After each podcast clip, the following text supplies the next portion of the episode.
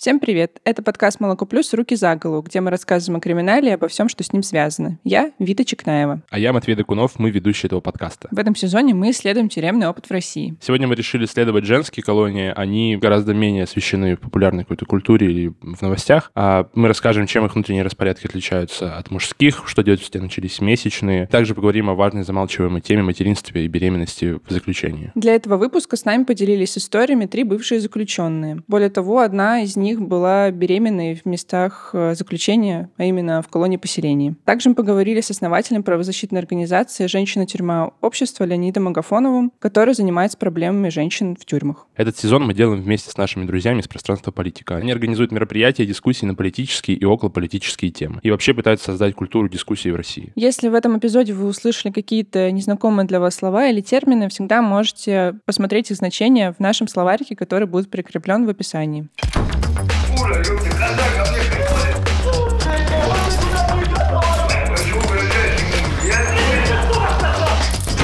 Подкаст «Руки за голову».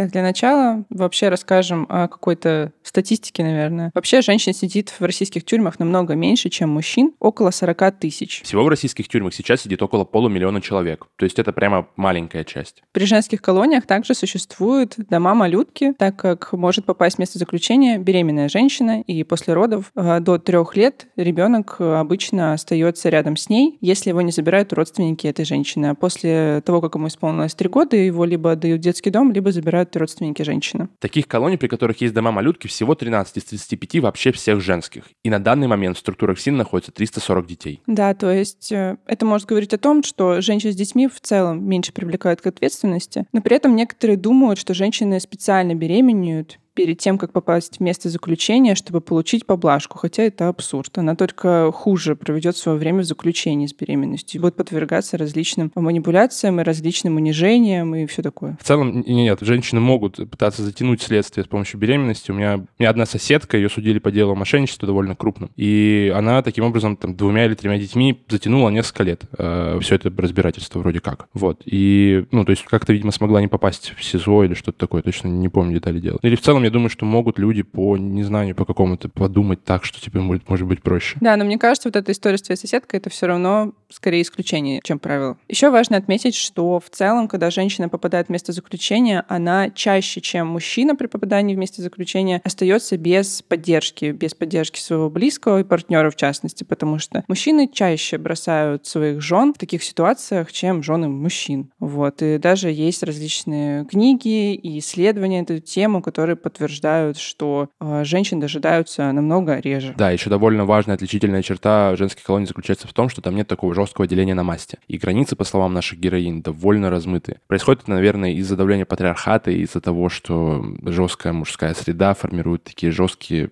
условия, направленные на унижение. Да, все это связано с сексизмом, патриархатом и общественными установками вокруг мужчин и женщин. Считается, что мужчина должен быть более жестким, более сильным, а женщина, наоборот, более мягкая и все принимающая. Это отразилось также и на тюремных установках, поэтому женщины осужденные не так жестко относятся к тем же самым чебурашкам и скорее идут на компромисс и договариваются друг с другом. Меня э, перекинули в 14-ю колонию. Рассказывает Ульяна Хмелева, отбывавшая наказание в Мордовской колонии. Ну, как как таковых правил у женщин нет, потому что это женская колония, там кто сильнее, кто наглее, кто нахрапистее, тот и рулит этой всей э, колонией. Но в основном э, гособслуга, которая приближенная к администрации, и осужденные более привилегированные у администрации, которые сотрудничали с ними. В основном это были из иерархии сожителей нетрадиционной ориентации. Манипулируя их положением, администрация могла добиться от них любой информации. Это был рычаг управления каста хозобслуга на первом месте, потом вот эти вот рулевые нетрадиционные осужденные, ну и затем кто там сильнее, как бы кто как. Ну, в принципе, ресурс... Рассказывает Ольга Симонова, отбывавшая наказание за убийство мужа-насильника. Плюс администрация, она культивирует вот этот образ доносчика, я бы так сказала. То есть все попадают туда, начинают резко ходить в церковь, а осуждать других за недолжное, по их взгляду, поведение. И вот это вот доносительство, оно прям, ну, как сказать, процветает. То есть какая-то вот человечность ее теряет не знаю, на каком этапе этапирования он теряется, вот эта человечность, потому что я хочу сказать, даже если человек неплохой в дальнейшем, он надевает маску для того, чтобы его не трогали, его там, ну, не унизили, не избили, не обидели. И вот за этой маской все прячутся, и она иногда настолько сильно в людей вот там на зоне вырастает, потому что они никак не могут выбрать, то есть они боятся людей в форме, но в то же время этот страх сублимирует по отношению к более слабым. И человек тюрьма, она не исправляет, она делает его на самом деле только хуже. Потому что вот этот ежедневный страх постоянное ограничение нахождения в массовом с людьми, которые думают иначе, ограничение по литературе, по даже, не знаю, образовательным каким-то программам, оно накладывает очень сильный отпечаток и очень сложно не деградировать. Женщины сидят, наверное, больше по любви, я бы так сказала. Они сидят либо из-за любви, либо по любви, потому что они либо употребляют за компанию со своим человеком, либо крадут для того, чтобы он попросил, либо делают закладки, либо убивают, в моем случае, того, кто им делал больно, но вообще, в принципе, женщины при всем желании казаться грубыми, какими-то беспощадными и кровожадными, на самом деле они ну, не такие. То есть вследствие, наверное, там каких-то жизненных обстоятельств они видоизменяются, но в колониях, в том числе мужских и в женских, есть такая форма сотрудничества внутреннего, называется семейничество, когда вы объединяетесь какой-то сравнительно небольшой группой разного размера и помогаете как-то друг другу подогревать, там, делитесь передачками, как-то, короче, сосуществуете вместе. Но при этом сотрудничество может быть не только в коллективе внутри заключенных женщин, а также можно сотрудничать с администрацией. И женщины чаще идут на это сотрудничество, чем мужчины. И это может быть связано с тем, что женщины больше замотивированы выйти по УДО, к своей семье, например, к детям, потому что, опять же, таки их чаще бросают мужья в таких ситуациях. Поэтому запрещенка, как правило, в женских колониях не приживается. Телефоны довольно быстро сдают. Тебе тяжелее протащить что-то и утаить что-то другое, потому что часто сдают там сожительниц, э, близких каких-то подруг, которые живут рядом с тобой, с которыми ты общаешься каждый день. Да, все идут по головам.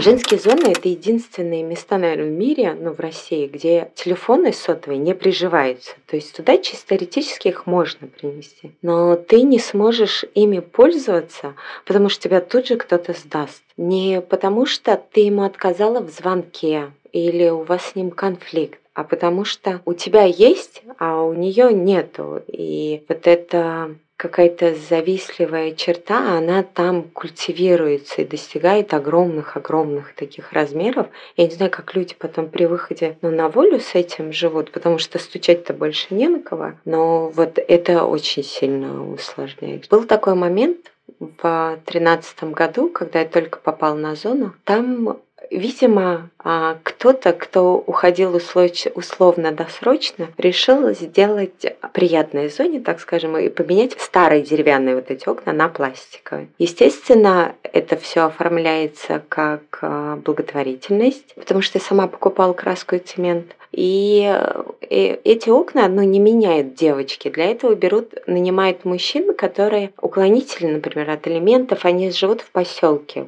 они работали, например, там с 9 утра, предположим, до 8 вечера. И, видимо, вот эти мужчины, девочек-то много, и девочки-то все разные, и есть и красивые, потому что кто-то и 18 лет в тюрьму может попасть. Я знаю, что кто-то пил водку. Я знаю, что у кого-то был телефон, и его приносили вот именно таким образом. Потому что на зоне телефон был, но тот, у кого он был, его сразу практически сдали. И сдали не потому, что там им не делились, я бы так сказала, просто. Кто-то, наверное, хотел получить звездочку. Все хотят домой, и все хотят, чтобы администрация на суде, ну, так скажем, была не против их условно-досрочного освобождения. И так как ходить по головам там можно и даже нужно, то многие почему-то считают, что вот добытая таким образом свобода им потом не аукнется. Женщины только так бегают в штаб и сдают друг друга. Если что-то, допустим, им нужно там добиться чего-то там, перевода в другой отряд, либо там, ну, каких-то привилегий. Они бегом на свою же подружку, на свою же сожительницу, бегом несут в штаб информацию и сдают. Поэтому там очень строго с этим быстро ловят запрещенные предметы. Окей, а какие вообще условия в плане гигиены э, в женской тюрьме Вита? Раз в месяц заключенным и в женских мужских колониях выдают специальный набор, в который ходит мыло, а в женских колониях это также прокладки. Но они такого плохого качества, что ими часто не пользуются, потому что эти прокладки вызывают только раздражение. И, конечно, там никакой помощи от гинеколога ждать не придется. И женщины как-то начинают импровизировать, что-то там пришивают к трусам или с помощью синтепона заменяют себе прокладки. В общем, пользуются методами, как наши прабабушки и бабушки, возможно. В плане бани в женской колонии все примерно так же, как в мужской. Э, ты моешься раз в неделю, по документам все говорят, что два. Да, и эта баня по факту представляет собой душ на самом деле, у которого еще очень сильно забит сток. То есть ты по колено в грязи моешься около пяти минут. И иногда в темноте, вокруг очень много людей. Это некомфортные условия. И вода холодная. Еще, наверное, стоит здесь упомянуть промки работы и ее объем потому что женщины работают гораздо больше, обычно они работают швеями, но, допустим, одна из наших героинь, Анна, которая отбывала наказание в колонии поселения, одна из ее работ была собирать камни, таскать камни по полю. То есть ты не обязательно можешь быть швеей, тебе может повести как-то иначе. А, ну не только, она еще работала в банном комплексе, ну как она это назвала, в бане в колонии, а ее муж при этом работал на кухне. Ну то есть такие административные работы тоже есть. Видимо, еще есть какая-то текучка. Ну да. Тебя с бани на поле кидает. Но при этом, если ты работаешь швеей, это очень очень такая пыльная работа на самом деле, ты много потеешь, и тебе нужно мыться намного чаще, чем раз в неделю. Тем более, если у тебя начинаются месячные, это ну, точно это хотя бы подмыться. Но этого не позволяют, и поэтому женщинам приходится часто рисковать э, своей свободой, даже чтобы не попасть в ШИЗО, э, чтобы подмыться. Выдают раз в месяц э, одну упаковку. Там специальный набор, зубная паста вот такая вот маленькая, маленькая мыльца вонючая, э, чем-то они там хлорозаном. Ну, в общем, э, мыло имеет специальный состав антибактериальное от всех микробов. И оно очень вонючее. Ее в основном выбрасывали. Дают один рулон туалетной бумаги маленький, серый, страшный, 25 метров написано, которого нет там совершенно. И вот упаковка прокладки, зубную пасту, зубную щетку. Вот этот набор набор. И этих прокладок не хватает девочкам. Ну, как-то перебивались на швейном производстве, брали синтепон, тряпки, лоскуты. Ну, даже рассказывать не хочется, но мерзко, конечно. Нет такого там обеспечения, что вот у тебя э, люди, э, женщины очень многие, у них очень болезненно этот процесс проходил. Их выводили на работу, дадут там, она пойдет жаловаться, плачет, не может, сознание теряют многие. Бывают такие тоже. И нет поблажек, никакого смягчения абсолютно совсем всеми наравне работать до часу ночи. Хоть ты там помри за этим мотором. Такое отношение просто. Ну и что, и у всех там так вот они говорят. Ну и что, и что тут такого? Мы вас сюда не звали. Рассказывает Анна Растегаева, сидевшая в колонии поселений. Нет, там всегда все это было в магазине, всегда в доступности. Ну и в принципе там уже изначально об этом думаешь. Если тебе что-то надо, то ты покупаешь сразу не одну, а шесть, пускай лежат. Там упаковок чего-то, салфеток, еще что-то. Анна, которую вы только что слышали, забеременела прямо в колонии поселений. Там довольно особенные порядки, мы расскажем о них более подробно в следующем эпизоде. И в целом девушка может попасть беременная в тюрьму и столкнуться с беременностью в заключении. Это довольно сложная вещь, потому что нет нормальной медицины. Медицина как отсутствует в плане там чесотки, в прошлом эпизоде мы рассказывали, так и в плане беременности абсолютно, потому что у тебя нет, ну, практически нет никаких обследований, там, анализов. Очень высока детская смертность именно при рождении, потому что всякие патологии, они не выявляются на ранних стадиях, и дети просто погибают. Когда женщина беременеет на свободе, она почти каждый день ходит к медикам, проверяется и выписывают различные витамины, за ней в целом присматривают. Если же она беременеет вместе заключения, то о витаминах или медицинском обслуживании ей вообще даже не стоит мечтать. Никаких поблажек беременным не делается. Я читал только, что в 2019 году ФСИН разрешил беременным получать неограниченное количество передач. Но не очень понятно, что случилось с этим разрешением после начала пандемии, потому что информации, как обычно, не очень много, она вся такая полузакрытая, и из-за ковида все это могло довольно быстро свернуться. Но при этом одной из поблажек — это выдача дополнительного белка в еде, а по факту это просто дополнительное яйцо на обед. И это было только в СИЗО и только в одном. То есть, когда она сидела в колонии поселения, у нее не было никаких дополнительных плюшек. Это, то есть, это тоже неравномерная история, и где-то тебя может повести. Как и в любой тюрьме, очень сильно зависит от удачи, куда ты попадешь, потому что везде все по-разному, везде все довольно хаотично. То есть, где-то тебе могут, правда, дать хотя бы яйцо, уже неплохо. Также на третьем или четвертом месяце беременности женщину переводят в отдельную камеру. Это якобы якобы улучшают ее условия содержания. Там сидит раза в два меньше людей, ну, то есть вместо 20, допустим, 10, и там как будто бы чуть просторнее. Но все равно там двухъярусные кровати. Забираться... Беременная залезать на второй этаж кровати — это трэш. Да. И ты также продолжаешь ходить на промку, разумеется. Никого не волнует твое состояние. Было, да, небольшое волнение. Мы даже несколько раз из мусорного ведра вытаскивали тест на беременность, потому что я говорю, может быть, все-таки нет. Но смотрим, нет, все-таки да. Говорю, может быть, сейчас будет нет. Немножко нервоз, конечно, был, потому что, ну, это непонятно, как это все здесь происходит. Ну, вот так вот вышло все в итоге нормально. Поблажки мне только вот делал муж вот нынешний. То есть мы ездили вместе на какие-то работы, вот даже на поля готовить поля картошки, там собирать камни. Просто я не делала ничего, делал все он. А так ничего особого там нету, никакого особенного питания, еще там что-то. Вот именно там, вот в Княжево, в этом ИК-1, там нету такого. Там возят в обычную городскую больницу, вывозят оттуда, и ты лежишь там. На обследование, на анализы все вот эти вот изначальные, там на первых сроках без охраны, без как бы без сотрудников, просто ну, на доверие. Беременным, вот я знаю, дают просто яйцо вдобавок на завтрак. На арсенальный, по-моему. Я помню, мне яйцо все время приносили каждое утро так как вся система ФСИН не предназначена, не приспособлена ни для беременности, ни для беременных, нет никакого четкого понимания о том, когда нужно увозить девушку со схватками в роддом. Таким образом, сотрудники могут сильно затягивать процесс родов. Буквально я в некоторых статьях читал, что они могут ждать, пока у тебя не потечет кровь по ногам. Это происходит, потому что им не очень хочется отдавать конвой на длительное время, а рассчитать точно, сколько займет процесс родов, ну, практически невозможно. И увозят тебя обратно в колонию тоже довольно быстро, практически сразу. Хотя ФСИН говорит, что девушка проводит в роддоме до 5 дней. Минздрав при таких же запросах говорит, что обычно ее увозят в течение суток-двух. Более того, иногда женщину увозят не только когда начинает течь кровь, а когда уже виднеется головка ребенка. То есть, по сути, это уже начались роды, не просто схватки. Получается, все схватки происходят у нее вместе заключения, и в этот момент она одна, только с конвоирующими, никто ей не помогает, никаких обезболивающих, конечно же, тоже она не получает. Никакой помощи и медицинской и поддержки. Еще есть такая практика. Периодически девушек э, пристегивают кровати наручниками во время родов, э, как опасных преступниц, потому что они там могут э, быть склонны к побегу. Есть разных 10 пунктов, по каким причинам ее можно пристегнуть, и это может использоваться как дополнительное давление на человека. В целом, во время родов она не, она не склонна к побегу. Куда она побежит во время родов? И беременных женщин после шести месяцев. Рассказывает Леонид Агафонов, основатель правозащитной организации «Женщина. Тюрьма. Общество».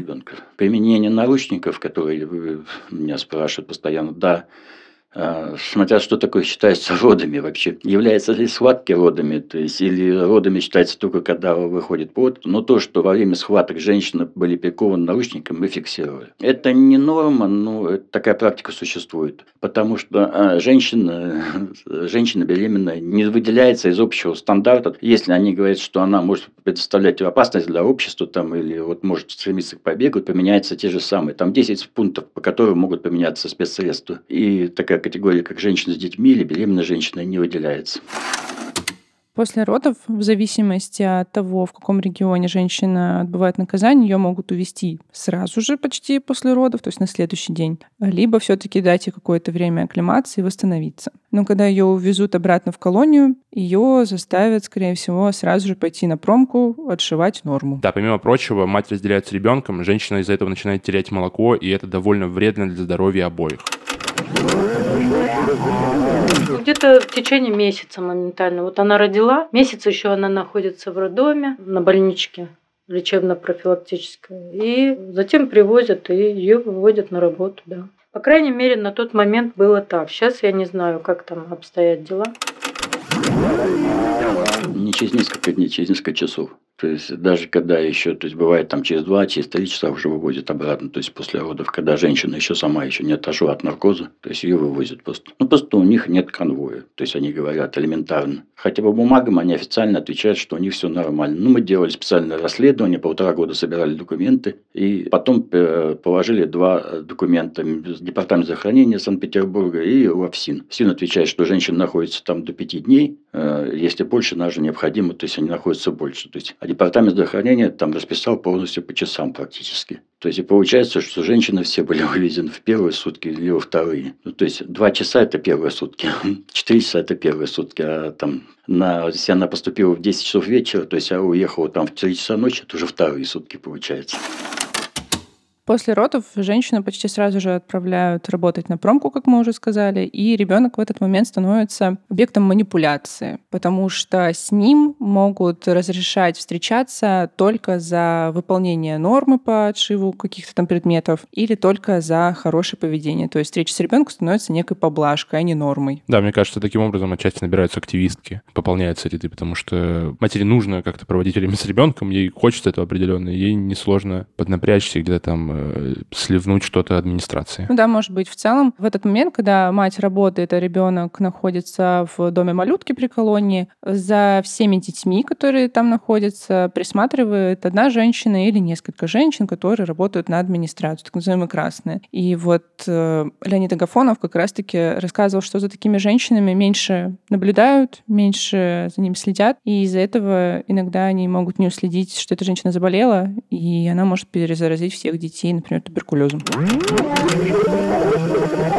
Ну, вообще должна быть кроватка, по идее, но если она в наличии или нет, это вопрос всегда скользкий, потому что ну, ну, ну не приспособлены эти региональные все следственные изоляторы. Может, у них есть, может, нет, может, мама вместе с мамой спят. У нас в Петербурге тоже хотя бы отделение матери и ребенка, даже два было тогда, когда до 17 детей доходило. То есть мамы спали вместе с детьми, потому что не хватало кроваток. Хотя были там отделения был матери и ребенка, то есть ну, просто мамам не хватало кроваток, они спали вместе с детьми. Тоже такое было. А в регионах там не, вообще непонятно. И другая проблема, когда вот 950 приказ, например, МВД предусматривает, когда мать арестовывают, и она находится в ВВС, э, в полиции, то есть там тоже должно то есть прописано в этом приказе, что женщина должна предоставляться это, это, это. И мы сделали запрос в Петербургский ГУВД по Санкт-Петербургу, и они ответили, что у них ни один ИВС не приспособлен для содержания женщин с детьми. То есть это значит, мам сажают вместе с малышами, то есть их детей сразу изымают. И проблема заключается в том, что э, женщины, которых вывозят и которые могли бы кормить по своему состоянию здоровья, то есть их вывозят, и пока ребенка перевозят, то есть а перевоз ребенка составляет от там, 10 до месяца стандартно, такой вилка такая. Э, женщина теряет просто молоко.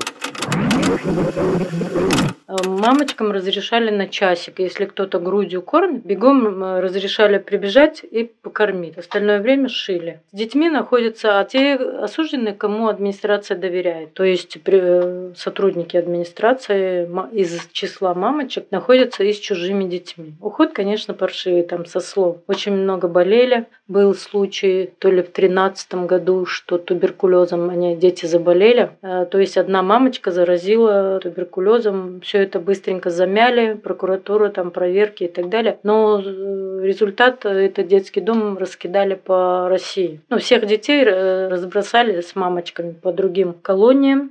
Там объявили карантин. Был такой случай тоже при мне. Матерям не дают находиться весь день с детьми. Такого нет. Это пишут так. Со слов осужденных мамочек, они рассказывали, что детей они видят от силы там 1-2 часа в день. И то, если ты хорошо шьешь, каждая мамочка старается хорошо шить, режим не нарушать, чтобы ей дали возможность пообщаться с ребенком. Вообще ребенок с матерью может содержаться вместе. Такое может случиться в СИЗОТе, может так повести. Там бывают какие-то по нормативам прописаны, по крайней мере, кроватки для детей, но часто дети спят с матерями на одной кровати. И это тоже, естественно, используется как рычаг давления, потому что ты должен, ну, как бы, что-то очевидно сделать, чтобы получить такую замечательную возможность проводить так много времени с ребенком. Вообще, даже если мать с ребенком находится в одном помещении, это помещение никак не приспособлено к тому, чтобы там находился маленький ребенок, новорожденный, тем более у него даже до сих пор не зарос до конца череп, и и это очень травмоопасно для него. Даже если он ударится об угол, а там тем более все сделано из металла часто, он может удариться обо что угодно, и это очень повышенный травматизм, и из-за этого высокая смертность, но статистику никто не ведет, потому что непонятно, как этих детей учитывать. Они же не входят в систему ФСИН. Грубо говоря, они, они не осужденные, они просто такой какой-то побочный продукт. Так точно Леонид Агафонов описал отношение системы ФСИН к детям.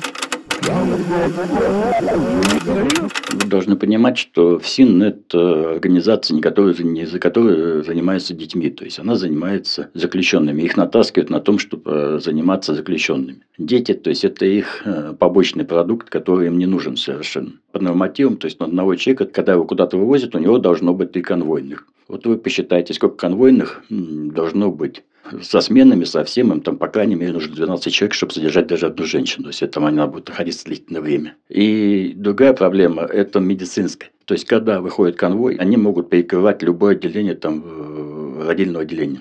То есть все, у них такое право существует, и это еще ухудшает работу. Мне кажется, это избыточные меры, все, и я не вижу оснований для того, чтобы женщине не давать возможность ее кормить, именно потому что в основном женщины, которые находятся в заключении, то есть они не представляют никакой опасности для общества, то есть могли бы находиться, например, ну как вот при домашнем аресте на какой-то прибор вешают, что видно было, что она находится там. За вот, 19 год, кажется, двое детей погибло в тюрьме. Э, есть детский травматизм, но его тоже опять-таки нигде не фиксируют, как, ну многие вещи не фиксируют, так и вообще, как и женщины выводят из общего, из общего списка мы сейчас писали доклад, сколько женщин ушло по УДО или по смене наказания, мы не нашли, потому что таких данных просто не публикуются, они идут в общей массе. И нигде их в прямом доступе нету. Это где-то надо искать на отдельных там изначальных фактах. То есть женщина то есть, не выделяется как отдельная группа, и дети тем более. То есть не выделяется только количество детей, которые находятся в домах ребенка при колониях. Когда дети возвращаются, но они совершенно другие сначала. Они не верят. Вот, когда мы приехали к Спартаку, привезли ему игрушки, то есть он сидел вот такими обалдевшими глазами, мы сделали такие фотографии, когда он обалдевшими глазами смотрел, что это все его. Потому что у них там три игрушки на всех, там они по очереди там играют, там, ну там мизерное количество набора игрушек, когда ему все пришло, то есть он, э, он просто такими обалдевшими глазами смотрел, это все, то, то, одно возьмет, то другое возьмет, то третье возьмет, все потащит себе, все свое. Ну, то есть совершенно другой подход. Леонид рассказал о Спартаке. Это ребенок одной из подопечных, который родился и провел какое-то свое время своей жизни в колонии. Вообще, конечно, есть проблемы с детским питанием э, в местах заключения, потому что, опять же, ребенок никак не выделяется как э, какой-то отдельный человек, никакое отдельное питание ему не предоставляется. То есть это все на твоей, все это на твоей шее висит, если ты заключен. На твоей шее и шее твоих родственников, которые тебе в хорошем случае присылают какие-то передачки. Детская еда может оформляться как э, корм для животных, потому что им, очевидно, нужно куда-то это заполнить, и они не нашли ничего лучше. И еще я читал про ситуации, когда высылается какая-то гуманитарная помощь, и она не доходит до заключенных. Она оседает где-то в складах или в э, сумочках у сотрудников ФСИН. Кроме еды, конечно же, не хватает подгузников и детской одежды. Поэтому часто дети в колониях э, занашивают свои штанишки, кофточки просто миллион лет, или донашивают за кем-то, за каким-то ребенком, который до этого э, был тоже в доме малютки. Да, если ты находишься в СИЗО с ребенком, то тебе нужно возить его с собой на каждый суд. Вы сидите в тесных двухметровых стаканах в автозаке, проводите время в всяких разных прокуренных помещениях и сильно смущены в перемещениях, что может быть довольно критично, когда у тебя на руках ребенок. Так как ребенок это условно побочный продукт для системы исполнения наказания, то часто администрация давит на женщину, чтобы она отказалась от этого ребенка, его отдали в детский дом или хотя бы родственникам, если они имеют сунью. Если администрация все-таки получает свое, и мать отказывается от ребенка или просто ребенка отдают родственникам, на свободу, все равно мать с ребенком очень продолжительное время не видится. И это очень травматичный опыт как для ребенка, так и для матери. Когда она выходит на свободу, снова видит своего сына или дочь, им приходится заново строить эти отношения, потому что ребенок уже видит не свою маму, а просто какую-то женщину. Также, если женщина отказалась от ребенка, его отдали в детский дом, а она уже выходит с судимостью, для нее будет целая эпопея и очень сложная вот эта задача вернуть себе ребенка, почти невыполнимая. Если мама не лишена родительских прав, то, в принципе, реально. Социальные связи разорваны уже к тому времени. То есть, и ребенок воспринимает мою маму уже не как мама, а там, как тетю там. И ребенок уже может быть находиться в другой семье, причем не в первой, там, а уже в второй или в третьей, то есть как бы уже идет смена. То есть вот это как раз разрыв социальных связей, он очень важен для ребенка и для мамы, то есть чтобы, и почему мы настаиваем на том, чтобы вот с первого дня ребенок находился вместе с мамой постоянно, чтобы им выделяли отдельное помещение, и еще главное, чтобы их не вывозили из своих регионов другие, потому что ну, они должны находиться вместе с ребенком в том регионе, где есть родители, родственники, папы, там, мужья, ну, в общем, все возможные, за исключением тех регионов, где женщины не могут содержаться. Это Заполярье, типа Мурманской области, там, ну, такие удаленные регионы, где э, по климату то женщины не могут содержаться. Если ты девушка отсидела в тюрьме, родила там а, и пропустила какие-то детские деньги по обеспечению на ребенка, там на беременность какие-то суммы выдаются, они сравнительно небольшие, но они есть. Если ты приходишь в социальную службу после отбытия своего срока, чтобы получить эти выплаты, тебе в них, вероятно, откажут. Потому что ты была на обеспечении государства, и ребенок твой был на обеспечении государства. И выплаты тебе не положены, потому что, ну, зачем они тебе дополнительные деньги? Но обеспечение по факту ребенку не предоставляется никакого совершенно. Мне кажется, оно даже как бы хуже, чем в каких-то там детских домах или в чем-то таком, потому что, ну, при системе ФСИН, а не какой-то хотя бы системе, направленной там на образование. Ну да, ФСИН, он вообще никак не приспособлен к заботе о детях, вообще к заботе. А если бы ребенок хотя бы попал в детский дом, то хотя бы был среди детей, среди нянечек и все такое. А в тюрьме он только со своей мамой, и все, до трех лет, а потом его еще и заберут. Если так случилось, что женщина отсидела больше трех лет после рождения ребенка, и ребенок, соответственно, уже старше этих трех лет, то его могут отправить или опекунам в хорошей ситуации, или в детдом вне такой хорошей ситуации. И потом, если его отправили в детский дом, женщине придется добиваться его возвращения себе после выхода на свободу. В целом и мужчинам, и женщинам сложнее жить с судимостью. Их могут не принимать на работу. Или если примут на работу, а потом узнают, что у них есть судимость, и они находились в местах заключения, их могут уволить просто из-за того, что у них есть судимость. В общем, существует стигматизация и дискриминация. Но по отношению к женщинам она в обществе сильнее. Даже не официальная какая-то дискриминация, а вот на уровне общества как-то в голове у нас у всех сидит это все. Опять же таки, это из сексизма и патриархального устоя, так скажем. Целом общество относится к женщине с судимостью строже, чем к мужчине, э, даже если она выйдет на свободу. Вот опять же таки, если мы говорим про отношения матери и ребенка, она хочет забрать обратно к себе ребенка из детдома, и будет это очень сложно сделать, это будет э, невыносимая какая-то эпопея. То есть к ней относятся не просто как, э, так скажем, утрированно ущербной части общества, а также ущербной матери и ущербной женщине, которая не может позаботиться ни о себе, ни о своем ребенке. Да, и еще напомню, мы говорили об этом в начале, начале, а женщин, как правило, не дожидаются. И то есть ты выходишь помимо того, что социально потеряв что-то, какой-то свой актив, так ты еще и вообще-то без семьи, без каких-то там близких людей, и это довольно, наверное, грустно и одиноко. Да, и очень сложно восстанавливаться после этого любая женщина, которая попала в тюрьму, на ней как штамп стоит. И проблемы на работу. И даже вот женщина, вот мы общались, она работала в одной организации полтора года, была обычной швеей, там, работала полтора года, потом узнали, что у нее была судимость, и попросили уволиться. То есть, ну вот как, как вот к этому относиться можно? Общественное мнение, отношение людей к, вообще к тюрьме должно измениться. Отношение к женщинам, которые находятся в тюрьме, измениться. То есть, все-таки надо понимать, что многие говорят, вот она сама села, она сама отвечает. Но мы говорим о том, что это два субъекта э, права. То есть, вы если не любите женщину, у вас есть ребенок, который имеет право на получение, например, тех же самых материнских ну, матери, то есть, понимаете, то есть отношения матери, то есть никто не заменит. Я, кстати, общаюсь, то есть вот те девочки, которые у меня проходили, которые мы занимались в СИЗО, то есть большинство женщин, у них дети остались, то есть большинство. И те, кто освободился вместе с детьми, то есть они сейчас живут вместе с детьми.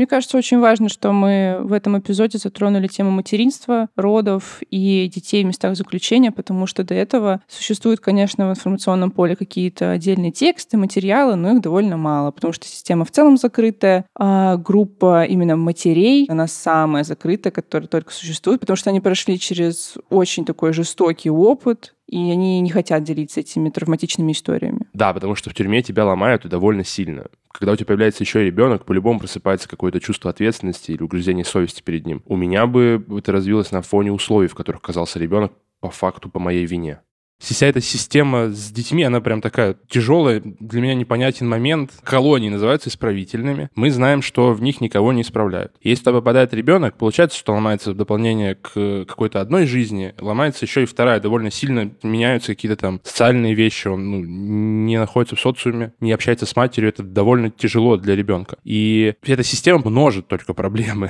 То есть, если ты попал туда с ребенком, э, здравствуйте всей семье, э, привет у психолога. Да, это типа, это очень ужасно. Вся система, она только хуже делает, а не лучше. В случае беременных женщин особенно. Если говорить вот про роды, еще существует послеродовая депрессия, например, и она существует у людей на свободе, и она очень распространена. А если ты в заключении, я вообще не могу представить даже, что происходит с психикой у женщины в этот момент. Наверное, просто пропадает.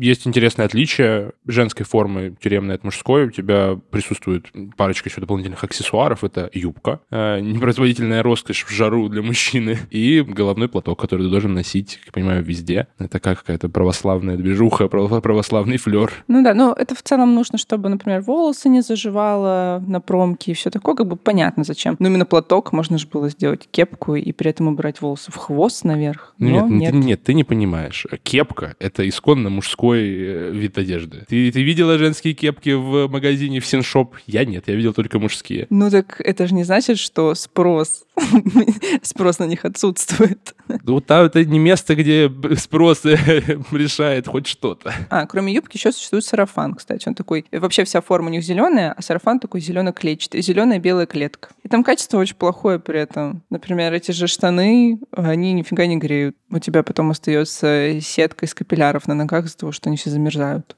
Еще одна из важных проблем, которую я читал, заключается в том, что когда ты освобождаешься, тебе выдают какую-то сумму там на дорогу, пособие 850 рублей. И опять же, если у тебя ребенок, ты тоже ничего дополнительного не получаешь. Это, это отрезается во всем. Ну, то есть ты прям непонятное, сложное отношение к тебе. Меня бесит, что система, в которой ты должен как бы... Ты, ты, преступник, совершил что-то плохое, и тебя за это ну, не пытаются, ну, как бы показать тебе, как нужно правильно, чему-то научить хорошему. Тебе просто мучают, чтобы ты понял, что так нельзя было делать. Но почему так нельзя было делать? Короче, это какой-то, не знаю, как бить собаку за то, что она что-то сделала. Ну, то есть это бессмысленно, собака просто начнет бояться, она не перестанет это делать, она начнет делать как-то по-другому. И тут здесь то же самое, ты как бы множишь и дальше вот эти все преступления, чтобы как бы система работала как будто бы на самообеспечении, потому что если они начнут людей исправлять, возможно, людей начнет садиться меньше, не нужно будет содержать столько сотрудников, сотрудников ФСИН, и как бы их придется что с ними? Распускать их, просто так же их никто оплачивать не будет. В целом, ну да, так и есть на самом деле. Потому что исправительная система в России, она существует не по системе, условно, вот есть кнут и пряник, вот э, если образно выражаться, она вся работает по системе кнута, и там нет никакого пряника, чтобы ты не понимал, к чему можно тянуться, но ты при этом понимаешь, как бы от чего нужно тянуться, но при этом ты еще понимаешь, что надо тянуться в целом от системы ФСИН. Ну, вот. да, желательно в нее не попадать, чтобы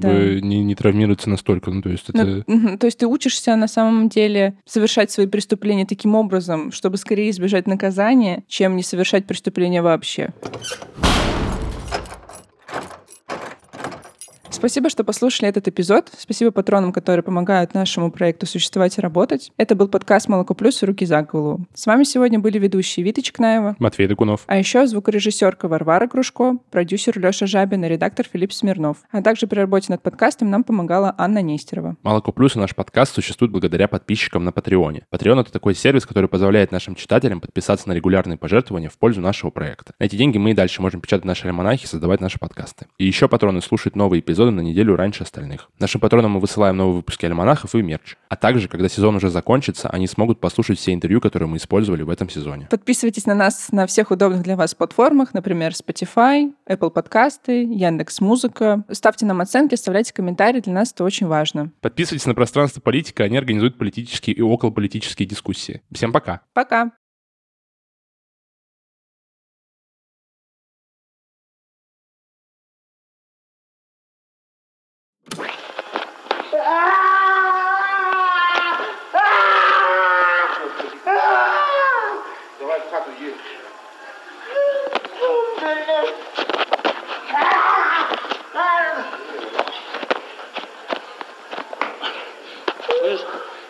не путай ее.